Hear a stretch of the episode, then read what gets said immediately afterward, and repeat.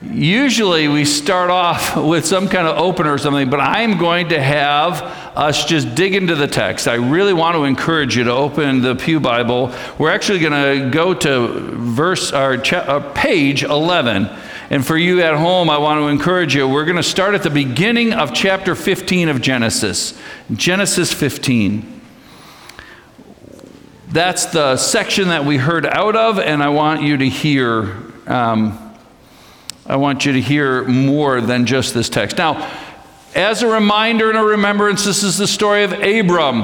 Abram is the same guy as Abraham. He was a lowly shepherd who was plucked up by God and decided that um, God decided would do great things with him. His. Um, his name, Abram, means exalted leader, and that's what he would become. But then he was also going to then become the leader of a great nation. And so that's why God changed Abram's name to Abraham, because that's what Abraham means, is leader of a great nation. And so um, the text that we heard leading into what was read was this kind of talk about um, what would happen at the end of his life. But before that, and what just happened is very significant. You'll remember Abram um, didn't have a legitimate child. He did have another child, but he didn't have a legitimate child. And God kept saying, You're going to be the leader of this great nation, which in that context meant you're going to have this giant family. And he was like, I don't have any children, and my wife and I are both old, and this isn't happening. And so, what we see in verse 3 of chapter 15 on page 11 is and Abram said, You have given me no offspring, so a slave born to my house is to be my heir. But the word of the Lord came to him This man shall not be your heir, no one but your very own issue shall be your heir. He brought, God brought Abram outside and said, Look, hev- look toward heaven and count the stars, if you are able to count them. Then he said to him, So shall your descendants be.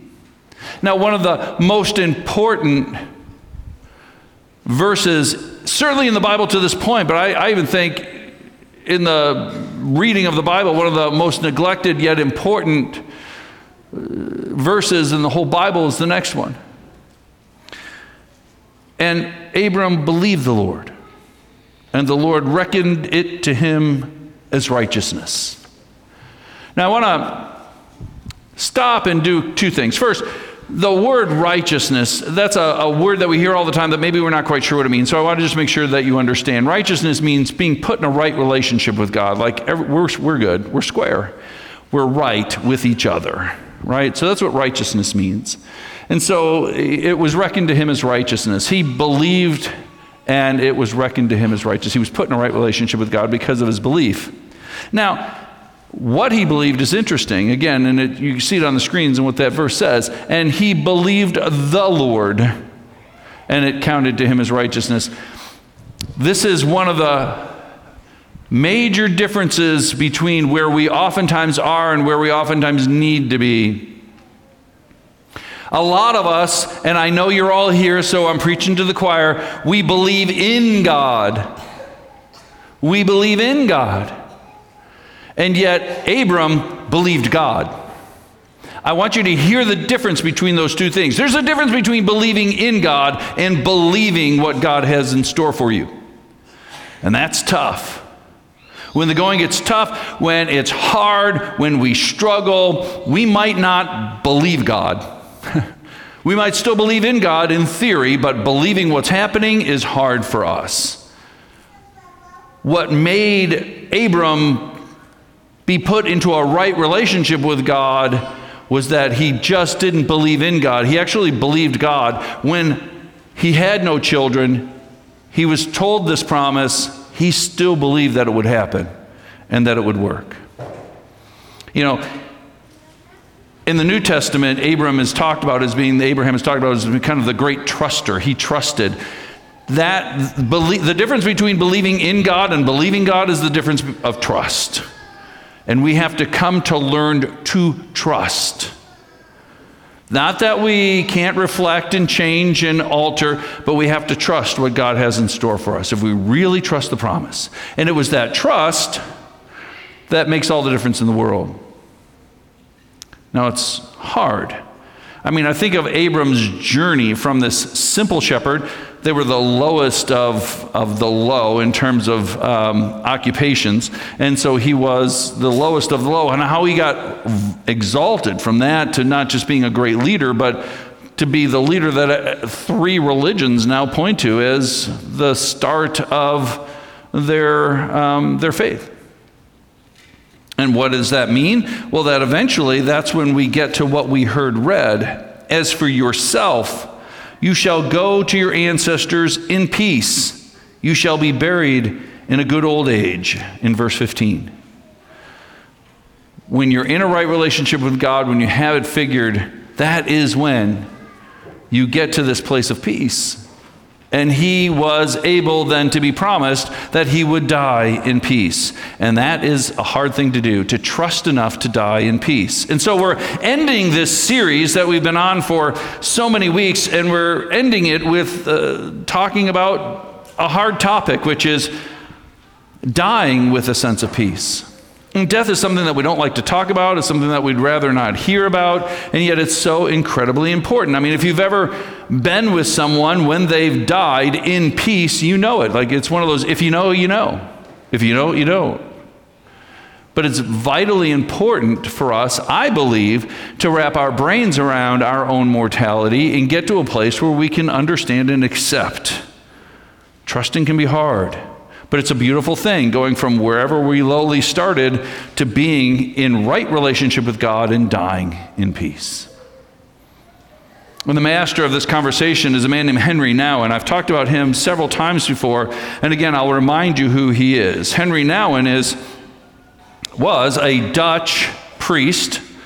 He was a Roman Catholic priest who, in the early 60s, decided he wanted to get his doctorate he was a studier of theology, obviously, as a priest, but he also was a studier of psychology. And so, being a student of psychology, he noticed that theology and psychology were very far apart and there was no interdisciplinary study between the two. He was the first to try to make that link.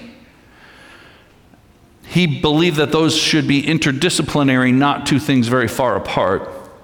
And so while he was getting his doctorate, um, he wrote his dissertation. Now, usually when you get to the point of writing your dissertation, right, it's, it's pretty much a slam dunk, a done deal. If you write your dissertation and it's not accepted, usually they tell you how you need to tweak it so you can tweak it and change it and still get there, right? Well, he went through this whole process. He wrote his dissertation, and when he got to the end of it, they didn't accept it because they said his research wasn't academic enough. And he was like, that's fine. He took a lesser degree. He just said, I don't need my doctorate. Fine. I did I got I got what I needed out of it. Which I thought was interesting. It didn't hurt him. Because he went on not long after that to write a wonderful book, uh, 1972, groundbreaking book called The Wounded Healer. And I've talked about that before. The Wounded Healer was a book that the, the premise of that book is those who've gone through a trial and a hurt, they are the best equipped to help someone with that same trial and hurt right? It's one of the actual stepping, like foundational stepping pieces of, of 12 uh, step programs in AA.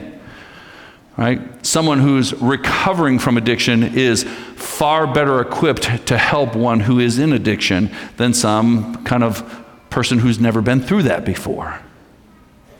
Right? And so Henry Nouwen wrote that book.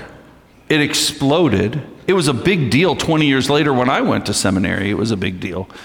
He went on to be a professor at Harvard. He immersed himself in that. He became a prolific writer and author.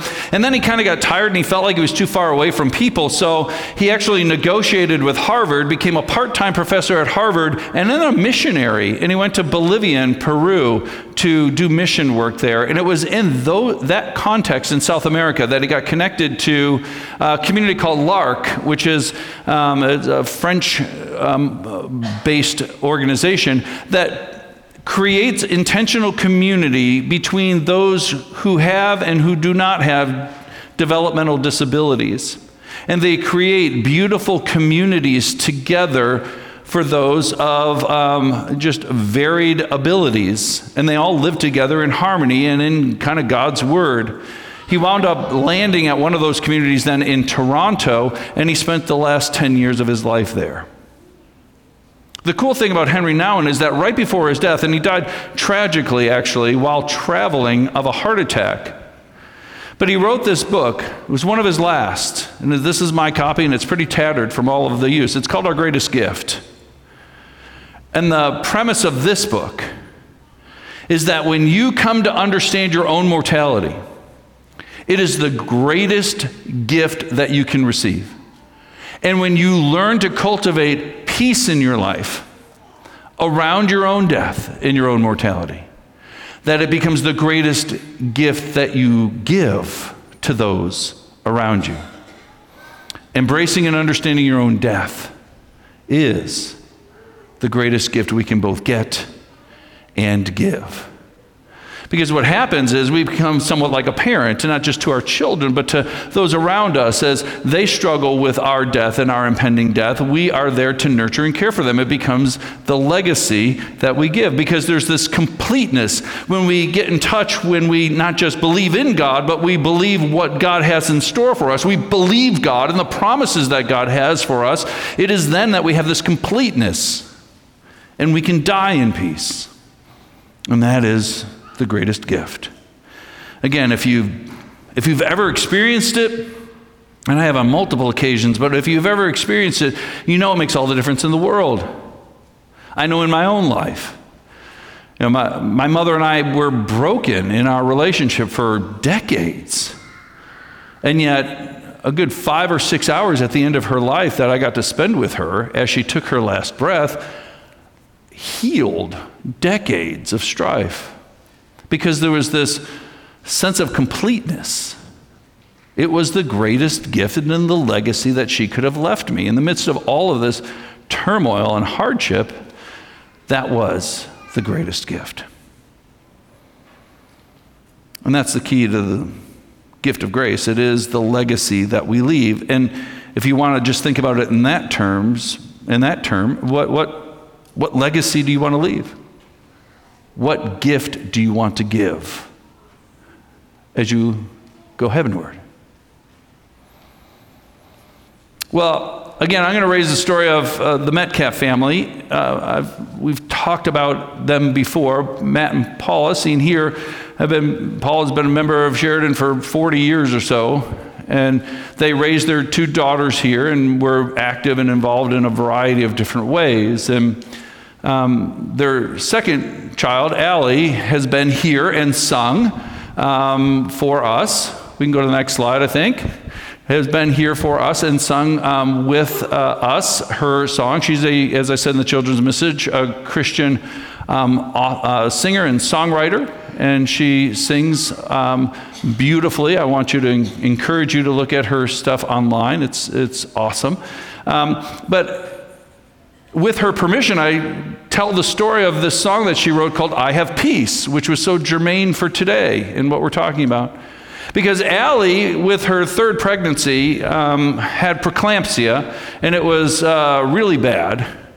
Um, and you know, it, it, can make your blood pressure just do horrible things um, for the mother. And she wound up um, having to have her third child um, birthed early, like 10 weeks.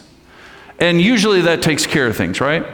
But after the birth, um, Allie spent about 10 days in the intensive care unit while doctors were trying to figure out what was going wrong with her blood pressure and basically just clinging to life.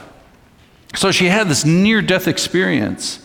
And as I talked to her this past week about it, you know, we had a good conversation. She was like, you know, I'm this person of faith, and I thought I, you know, I should be the one who to believe, and I shouldn't have any problems believing. And she said, I was scared. And so I wrote this song to remind me of what I already know. I have peace, I just need to be reminded of it sometimes. So I wrote this song as a reminder that I have peace. And, you know, it was so, she was so sweet. I, I, I tried to, you know, soften And I was like, well, you know, you just had a baby and had other kids at home, and so it was okay to be scared. And you were probably scared for them and scared for other reasons. She was like, uh-uh, I was scared. And I wrote this song to remind me that I have peace. Well, as God would have it, the parallels between her writing that song and her father's cancer journey um, were palpable, right? So her, her father, Matt, who's a dear friend of mine, um, was diagnosed with three separate cancers over a two week period. And the one had progressed to the point, and this was a month after I Have Peace, the song was released. A month after that, Matt's diagnosis with terminal. And so Paula called Allie and said, Sweetie, dad's cancer's to a point now where it's going to take him. And Allie asked if she could talk to her dad on the phone. So Paula handed Matt the phone, and Allie was kind of like, Dad, how are you? And without skipping a beat, Matt said, I'm just like your song. I've got peace. And, you know, Matt was the kind of guy who just wasn't going to fake anything. he was just going to tell it like it was, right? And he wasn't raised in church, and he wasn't raised with all these faith constructs, but he got it. He knew it. He had it to the depth of who he was. And he lived out those days in peace. And as Paula and Allie will tell you, that was such an amazing gift and that was a legacy that he left them. Because relationships get broken and things get hard and other things go on. There's a variety of things that anyone can point to, and certainly that family can point to as struggles in their lives. But the legacy of peace that Matt gave is incredible. And so, as we wind up this series, and we will hear Allie's song in a few. But as we wind up this series, I pray that you will not just believe in God, but that you will believe God and trust in what God has in store for you. And that will be reckoned onto you as righteousness. And out of that righteousness, you will find peace. And that peace will be the greatest gift you've ever known.